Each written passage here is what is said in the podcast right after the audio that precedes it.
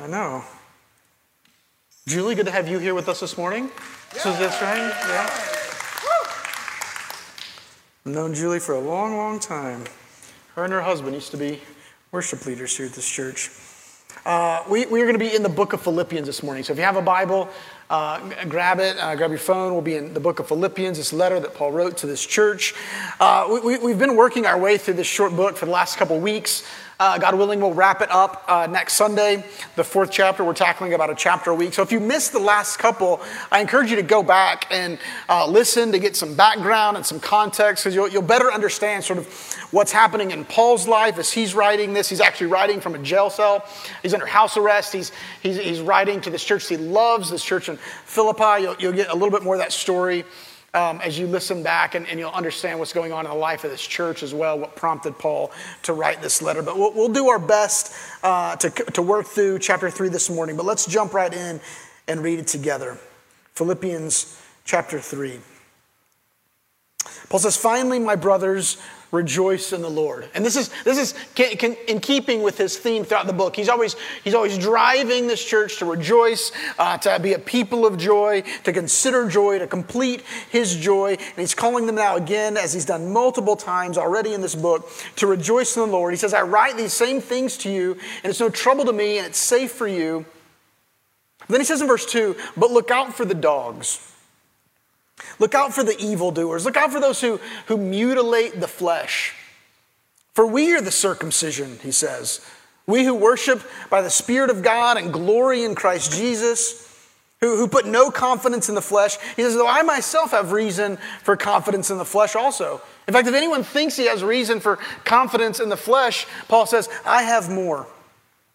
In verse 5, he says, circumcised on the eighth day of the people of Israel, of the tribe of Benjamin. He's, he's kind of laying out his spiritual resume. He says, a Hebrew of Hebrews. And, and as to the law, I was a Pharisee. I was set apart. As to zeal, a persecutor of the church. As to righteousness under the law, Paul says, I was blameless. He's got a very high view of himself, right? But then he says in verse 7 But whatever gain I had, I counted as loss because of the surpassing worth of knowing Christ. For his sake, I have suffered the loss of, of all things. I count it all as rubbish in order that I may gain Christ and be found in him. Not having a righteousness of my own that comes from the law, but that which comes through faith in Christ, that the, the righteousness from God that depends on faith so that I may know him, Paul says. So that I may know the power of his resurrection, so that I may share in his sufferings, becoming like him in death. He says that by any means possible I would attain the resurrection of the dead. He's, he's pushing forward, he's looking towards this resurrection life that he'll share with Christ. He says, Not that I've already attained it, I'm not already perfect, but I press on to make it my own because Christ Jesus has made me his own. He says, I don't consider that I've made it my own, but one thing I do, forgetting, forgetting what lies behind me, I strain on forward to what's ahead. I'm pressing on towards the goal for the prize of the upward call of God in Christ Jesus. He says, Let those who are mature think this way. Otherwise, if any of you think otherwise, God will reveal that to him also. Only let us hold to that which we have attained. It says verse 17, brothers, join in imitating me. Keep your eyes on those who walk according to the example you have in us, for, for many of whom I have often told you and now tell you even with tears. So he's, he's thinking about this, this group within the church that, that he calls enemies of, of the cross. He's, he's weeping over them. He says their end is destruction, their God is their belly. They glory in their shame, with their minds set on earthly things. He says, But our citizenship is in heaven. And from it, we, we wait a Savior. We await a Savior, the Lord Jesus Christ, who will transform our lowly body to be like His. You can see He's always pressing towards this goal to be, to be with Christ, His eternity with Christ. He's seeing everything in light of His eternity, in light of the resurrection by the power that enables him even to subject all things to himself. God, again, we pray uh, that even as we assess our own lives, as Paul did, God, that we would count all as loss compared to the surpassing greatness of knowing you. God, that we would hold lightly those things which prevent us from grasping hold of you. Be with us this morning, we pray, in Jesus' name. Amen. So there's so much here, right? There, there's so much here in chapter 3. We, have said before that we're, we're, we're, taking a kind of 30,000 foot overview of this book. We're, we, we could spend months and months on this book, but we're really trying to get out some of these big themes and core ideas of what Paul is saying. Paul continues his letter uh, to the Philippians um, just as you would think. He's calling them to rejoice, but he somewhat abruptly changes his tone. He says, Finally, my brothers, rejoice in the Lord, but, but you need to be watching out. Watch out for the dogs. Watch out for the evildoers, the, the mutilators of the flesh. It's pretty aggressive, right? It's pretty jarring. I want you to rejoice, but watch out. Watch out. He went from, if you remember last week, he went from praising uh, his, his friends Timothy and Epaphroditus at the end of chapter 2. He, these were his brothers in the faith, his fellow soldiers, fellow workers in the gospel. He goes, he goes from praising those guys to saying, Watch out for the dogs the evil ones, the mutilators. Paul's introducing us to this new uh, set of characters at this church in Philippi. This is a church he loves. This is a church he planted. Uh, if you were here last week, you know this is the first church in Europe. And he says there's this group within the church, these mutilators of the flesh these are, these are Gentile Christians who are, uh, these are Jewish Christians who are looking at the Gentiles, and when they, as they come to faith, they're saying to them, not, not only must you trust in Christ, you must also be circumcised to be brought into the Christian community. That's what Paul's talking about here. Paul's warning them essentially that there are members within your church that are promoting a Jesus and kind of religion. A Jesus plus the law, a Jesus plus circumcision, a Jesus plus Judaism. Judaism. You not the same thing, but maybe in a certain sense in our own culture, we could think of it. Um, you need to have Jesus and conservative values. Or you need to have Jesus and progressive ideals, right? We, could, we, we all have in our own minds, we kind of carry around with us Jesus and.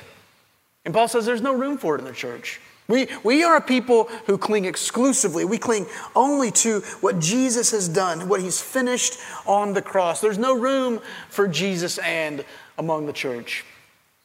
And Paul says, and he said it throughout, uh, throughout the New Testament, it's, it's never Jesus and it's always and forever Jesus only. And even uses this kind of graphic language. He says, he says we're, the, we're the circumcision ones.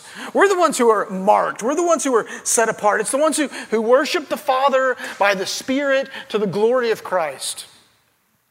We who put no, no confidence in the flesh, we who put all of our trust exclusively in the Lord. Not in what we do or how well we perform or where we came from. Our one primary driving reality, the thing that is unifying us, the thing that we are exclusively focused on, is who Jesus is and what Jesus has done for us and what that means for our eternity. How that, how that view of eternity shapes how we live our life now. Paul actually goes a, a, step further here. He's, he's actually kind of flexing, right? So he's saying, look, you can't, you can't have a Jesus only kind of religion. It's never Jesus plus anything. But, and you, you guys are boasting in, in all of your, your accolades and all your performance. He's saying, look, no one has more reason to boast than I do, Paul says. You, you, you guys, you, you guys think you earned it. I, I was the kind of guy who could earn it.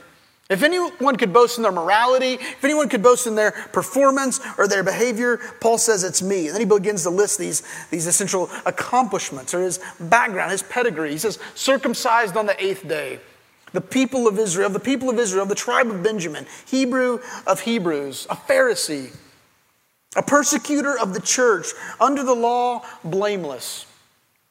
I'm sure for most of us, when we, when we hear that list, it's uh, pretty unfamiliar, right? We don't always know what, he's, what he means exactly when he says of the tribe of Benjamin or of a Hebrew of Hebrews. What is Paul really getting at? What is this, how is this relevant to us? What Paul's saying essentially is that many of us, many of us come to God or we relate to God thinking that we, We earn or we maintain our relationship with God, or we earn His love, or we secure His acceptance, or we, we determine our standing before God based on our own accomplishments, based on how well we do, based on what we bring to the table. And Paul's saying, we don't bring anything to the table. It's never Jesus saying. Paul says, I was, he, Paul says, I, I was actually the kind of guy who thought I could earn my way in. I thought I could earn my way in. In fact, not only did I think I could earn my way in, I think I, I thought I did earn my way in. In fact, I was crushing it, Paul says. Because if anybody thinks they had room to boast, I had more room to boast. Then he lists these seven, these seven things, this personal, spiritual resume of accomplishments and accolades and pedigree. These may not seem relevant to us, but, but, but see what Paul is doing here. He's saying, I, I had all the right rituals. He says, I was circumcised on the eighth day. Maybe you would say, I grew up in church. I've never missed a Sunday. I've, I've, I've, I've attended, I've, I've given money, I've volunteered, I went on a mission trip. I, I, I was in ministry. He said, I, I, had the right ancestry. I had the right parents. I was, I was of the people of Israel. I had the right upbringing. More than that, I was of the tribe of Benjamin. I, I was, I, had the right community. I had the right pedigree. I, he's saying I was special. This is kind of language like, don't you know who my father is? Right? I deserve my place here. I had the right ethnicity. I was a Hebrew of Hebrews. And he says, more than that, I was, I was so strict with my religion. I was the most conservative. I had the highest standard. You think you had high standards? Paul says, I had high standards. You think you had passion? You think you had zeal? I, I, was, I was so sincere in my faith. I had more passion than you could imagine. I persecuted the church for our religion, Paul says. I was so moral, I was, I was blameless, above reproach. He's looking at his resume He's saying, if anyone had reason to boast, it was me. But I count it all as loss.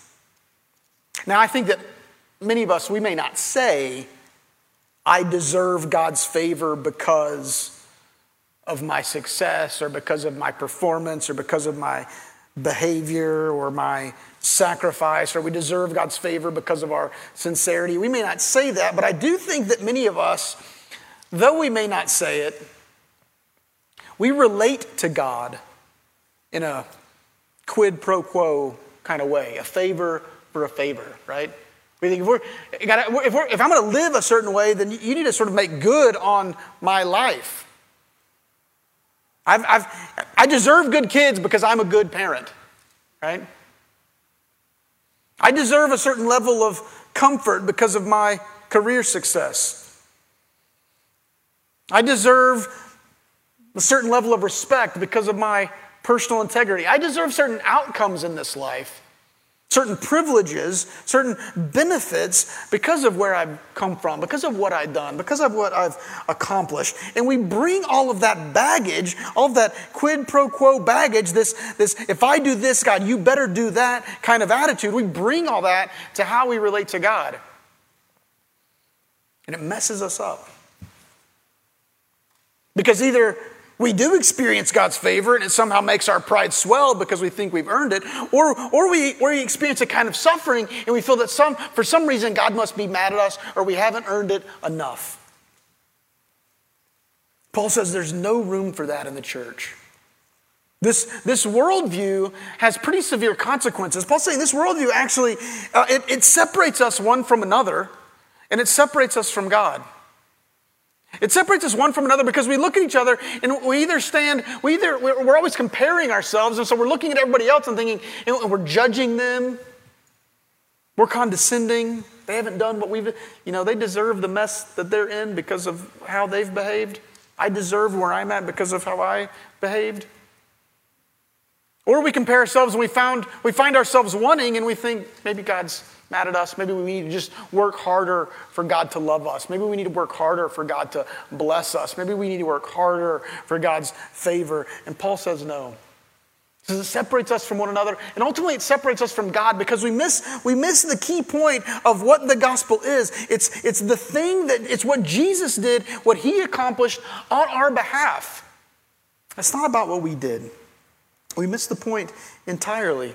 What Paul is calling us to, we saw in chapter one, he says, I want you to live in a manner worthy of the gospel. And in some ways, that's what he's talking about through the whole book. He's, he's laying out what, what this looks like, living in a manner worthy of the gospel. You see that in chapter one, you see it in verse 27. This is what Paul's calling us to. And, and, and, and living in a manner worthy of the gospel is not about what we accomplish, it's not about what we perform, it's not about what we get right, it's about what Christ got right. It's about how he performed for us, about what he accomplished on our behalf. I mean, the way I think about it is he won the race and we got the trophy, right? And Paul says, if you think you're holding on to a trophy in one hand that you earned, you're holding on to the wrong trophy. That's a loss for you. We bring nothing to the table. He says, whatever, whatever gain I had, I counted as loss for the sake of Christ. Indeed, I count everything as a loss because of the surpassing worth of knowing Christ Jesus, my Lord. He says, For his sake I have, I have suffered the loss of all things and count them as rubbish in order that I may gain Christ and be found in him.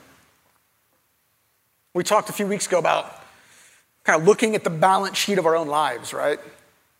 You know, what would we think of as our own strengths? What would we think about as our, as our assets or liabilities? Well, as Paul looks at the, at the balance sheet of his own life, he, he says, all, all of my strengths, all of my accomplishments, my, my pedigree, my education, my morality, my track record, everything I once considered to be an asset, I now consider a loss.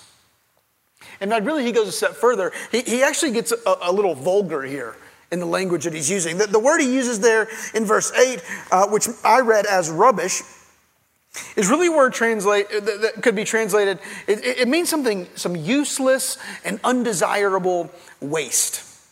It means excrement or manure. Is anybody reading from the King James this morning? Yeah. What does it say? Dung. It says dung, right? This is actually an echo of what uh, the prophet Isaiah would say in Isaiah 64. Some of you may know this passage. It says, that all of my righteousness, my righteousness, is as filthy rags. Now, what is that all about? Because that's an interesting idea, isn't it? What is that all about? When, when, when Paul is saying here, all of my accomplishments, all, everything I thought I brought to the table, all of my morality and behavior, all of my sincerity, that's, a, that's, a law, that's on the loss column. How, how can my righteousness, how can my accomplishments be liabilities, be dung in the sight of God? Well, a, it, it's, it's in a few ways. On the one hand, and, and, we see this pretty straightforward, that all of, all of those good things that we have, even, even us on our best days, all of our righteous acts, they are nothing compared to the surpassing worth of knowing Christ, compared to understanding what He's done for us, compared to His perfection. All of, all of our stuff compared to His stuff is loss. But it also means not only is it a loss compared to the surpassing worth of knowing Christ, it's also a loss so that we can count it as a loss so that we can gain Christ. That's what Paul says there. In other words, putting, putting our confidence in, in anything outside of Christ's work is it's idolatry, it's, it's uh, divisive, it's soul destroying. It can never be, it can never be Jesus and. It has to always be only Jesus only, always and forever. Because our, all of our ands, when we say all these good things, right? I'm a good parent, I'm a good person, I'm a good churchgoer, I'm a good Christian. Paul says, so long as you're holding on to those things for what you think you deserve, you can never hold on to me. It's a loss. You're holding on to a weight in an ocean. You got to let go of that thing. You have to cling with both hands. You got to wrap both arms around this one thing, what Jesus has done for us. Because all those, all those ands, they divide us. Unlike, unlike, uh, uh but uh, unlike the ands, this Christ only vision, this knowing Christ, being, being overwhelmed by his glory, understanding the surpassing greatness of him, knowing that anything held in our hands apart from him is lost, that's what brings us together, all together the same at the foot of the cross because of what Christ has done for us. I'm no better than anybody else. You're no better than anybody else. What we all have, are best things are the liabilities on the balance sheet. If we say, Look at my good behavior, Christ says, You don't know me. You don't get it. If we say, Look at my resume, Christ says, You don't get it. If we say, Look at my work, look at my accomplishments, Christ says, You don't, get, you don't know me. You don't understand what I've done for you. You don't, you don't understand what that means for you. We have nothing without Christ. We've earned nothing. We deserve nothing. Now, our, our, our, best efforts to earn his favor, some of us, we, we, we have, even as little kids, we probably maybe had parents that made us feel that we had to earn their love. They didn't love us if we were misbehaving, or we didn't, they didn't love us, we thought, if we didn't make good grades, or we, they, we didn't, they didn't love us if we didn't perform a certain way. We've brought that baggage into our relationship with God and it's messing us up. Paul is saying, you, you, you can't earn it. Your best day, not, you can't do it. You, you have to be overwhelmed with this, this inheritance gift, this lottery win, this, this priceless, unearthed treasure of knowing Christ. And holding on to anything else will prevent us from clinging to that finished work. We are saved. We are welcomed. We are given a seat at the table because of his mercy and undeserved favor. Paul's telling the church don't ever believe the lie that it's Jesus and anything or Jesus plus anything. It's Jesus only, always, and everything else should be a loss to you. Anything that may, con- may convince you or may trick you to think that you've earned something should be seen as a loss. One commentator refers to this section in Philippians as the, the essence, really, of Paul's theology. And do you see what this does? Do you see how this, this gospel understanding, the understanding of the centrality of Christ and his work for us, do you see how that fuels our radical unity with each other? Because we're not looking down on each other. We're not feeling superior to anybody else. We're not feeling inferior to anybody else. That kind of idea fuels this radical unity that he's calling us to. That's the kind of thing that sustains this sacrificial selflessness. This understanding, this worldview, this shared mind among us that Christ is calling us to, it produces in us this, this deep humility. It, re, it results in a profound, unshakable joy. Understanding what Christ has done for us all. We're divided by the Jesus ands but we are united by the Jesus only. Paul, in his humility, he knows he hasn't arrived yet.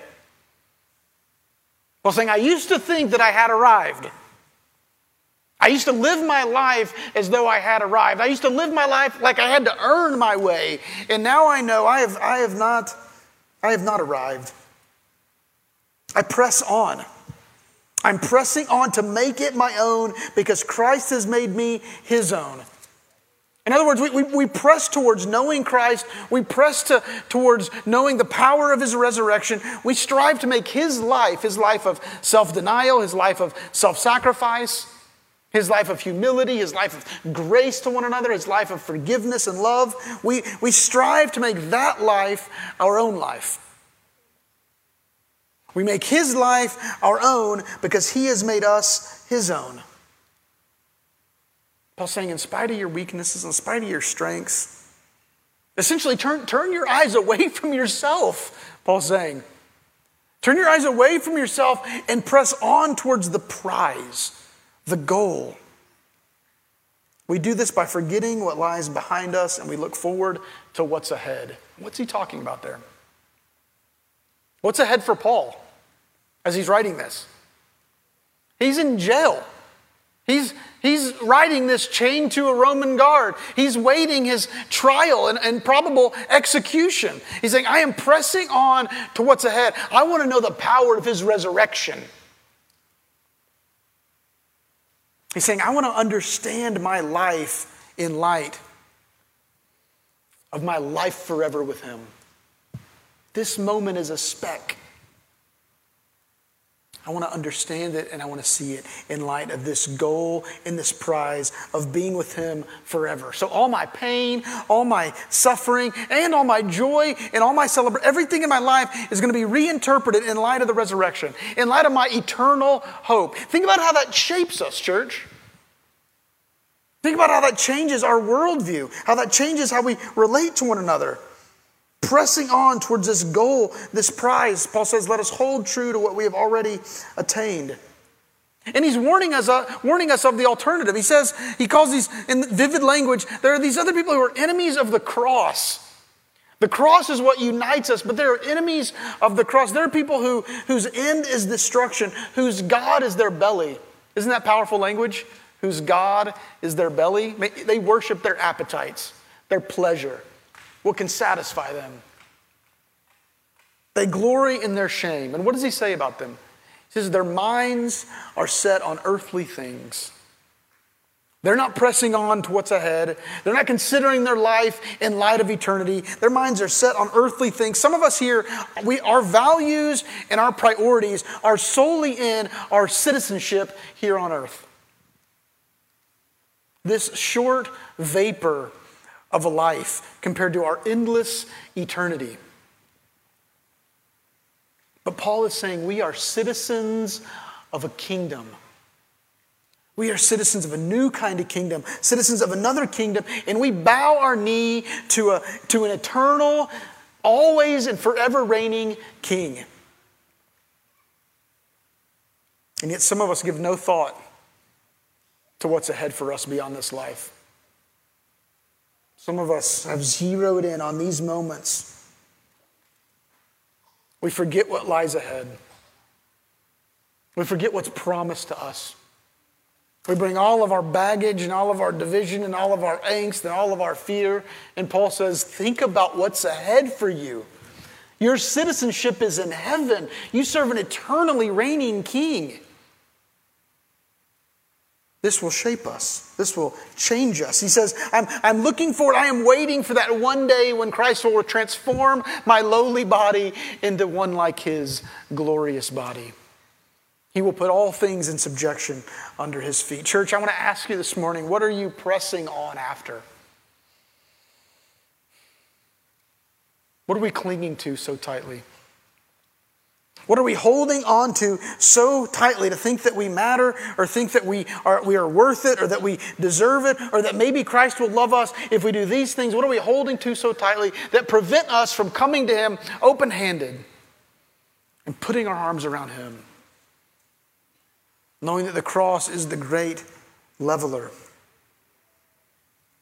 Do we see ourselves and others as needing Jesus and? Or have we fallen at the feet of the King, resting in, hoping in, rejoicing in Jesus only with our eyes and our hearts to eternity? Paul is calling us, church, to re examine, to reinterpret our lives, our suffering, our successes, our failures, our struggles, and how we view one another, how we relate to one another, how we see ourselves in light of this glorious future this eternal future, to understand it in light of our place in His kingdom, our citizenship in heaven, where we will be satisfied once all those things we long for, that security, that hope, that peace, we're not going to get it here. We're not going to get it here. But it's coming, Paul says. I'm looking forward to what's ahead, Paul says. I can deal with what's happening in my life now because I'm pressing on to what's ahead. Paul says, let's fix our eyes, let's, let's fix our eyes on that future moment where we will stand face to face with the risen and rejoicing King of our homeland. the one who, who calls us together, who unites us under the cross. He says, Come to me, all who are weary, and I will give you rest. I will give you rest. You're not ever going to earn it. You're never going to prove yourself. You're never going to feel like you've done enough. We have to come empty handed to the cross and say, God, take me. Let me pray for us. God, we thank you for your word. We thank you for this short book. God, I pray that we would be a people who look to you only, cling to you only. God, hold on all the more tightly because we know that we bring nothing in our own right. That what we have is grace, what we have is undeserved favor, what we have is mercy. And God, that is so freeing for us. That is so life giving for us. God, that is, what, that is what empowers us to rejoice. So, God, help us to remember. Help us to do what Paul calls us to, God, what you are calling us to in your word, to press on towards that eternal hope we have in you. To live not as citizens of this world only, but as citizens of the kingdom. God, be with us now. We pray in Jesus' name. Amen.